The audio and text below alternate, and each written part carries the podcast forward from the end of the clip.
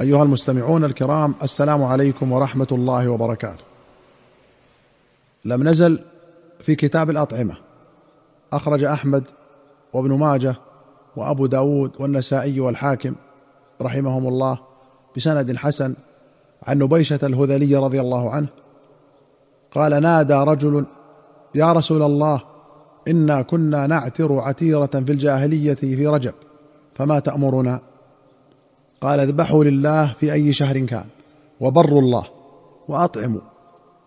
قال إنا كنا نفرع فرعا في الجاهلية فما تأمرنا؟ قال في كل سائمة فرع تغدوه ماشيتك حتى إذا استحمل ذبحته فتصدقت بلحمه فإن ذلك خير. قيل لأبي قلابة كم السائمة؟ قال مئة. العتيرة كانوا يعترونها أي يذبحونها في رجب. وتسمى الرجبية والفرع بفتح الراء أول نتاج البهيمة. منهم من يذبحهما للأصنام ومنهم من يذبحهما للبركة في بهيمته. قال الشافعي الفرع شيء كان أهل الجاهلية يذبحونه يطلبون به البركة في أموالهم. كان أحدهم يذبح بكر ناقته أو شاته رجاء البركة. فيما يأتي بعده.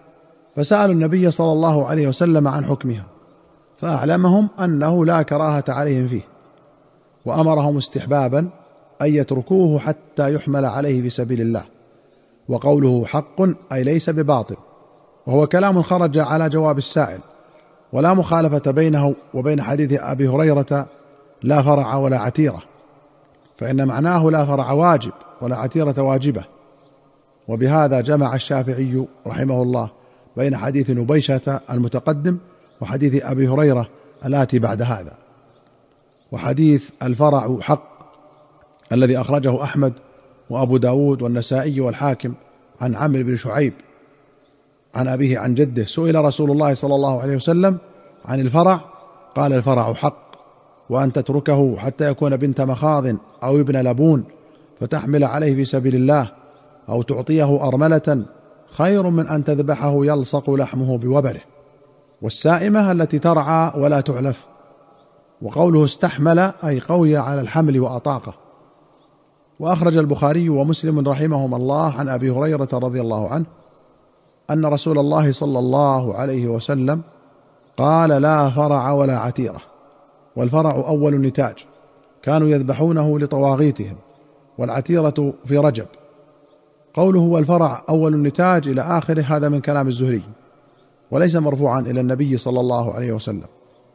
ومنهم من يفرع ويعتر إذا بلغت إبله ما تمناه أو بلغت مئة فيعتر منها كل عام عتيرة ولا يذوقه هو ولا أهله. وسئل عمرو بن شعيب ما العتيرة؟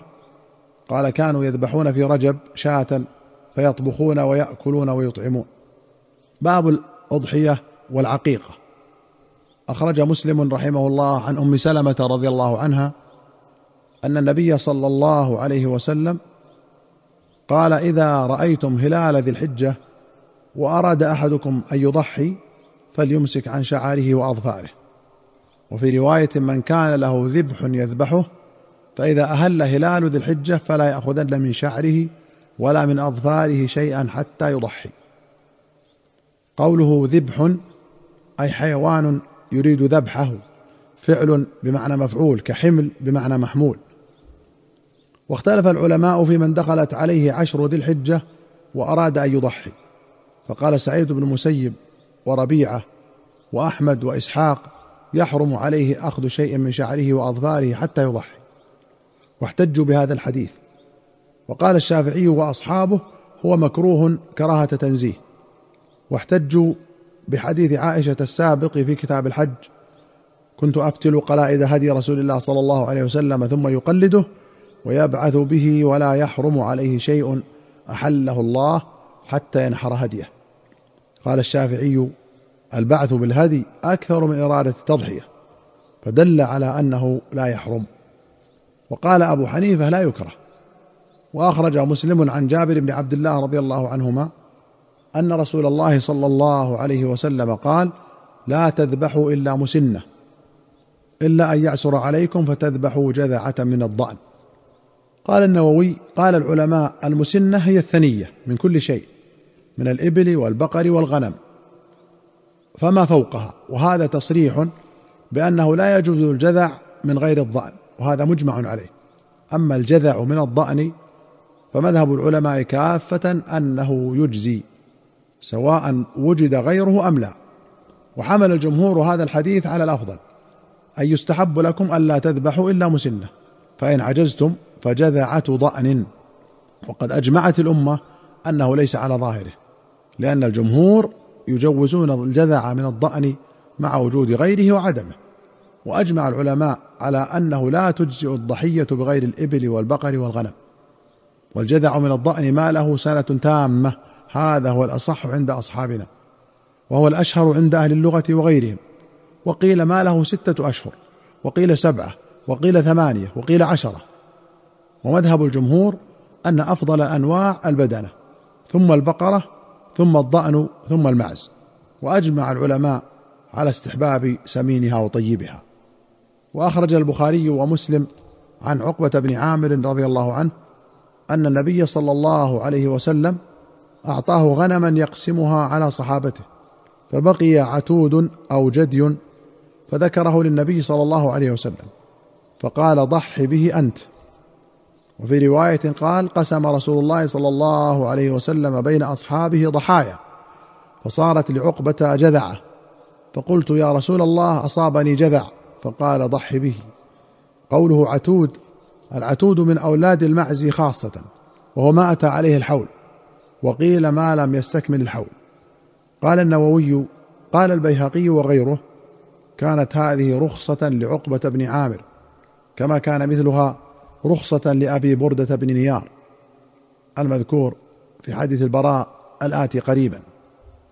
وأخرج مالك وأحمد والدارمي وابن ماجة وأبو داود والترمذي والنسائي وابن خزيمة وابن حبان والحاكم والبيهقي في السنن رحمهم الله جميعا بسند صحيح عن البراء بن عازب رضي الله عنهما أن النبي صلى الله عليه وسلم قال أربع لا تجوز في الأضاحي العوراء البين عورها والمريضة البين مرضها والعرجاء البين ظلعها والعجفاء التي لا تنقي.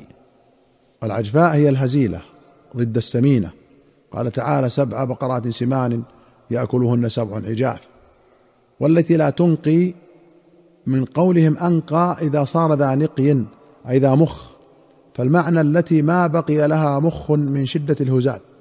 قال النووي وأجمعوا على أن العيوب الأربعة المذكورة لا تجزئ التضحية بها.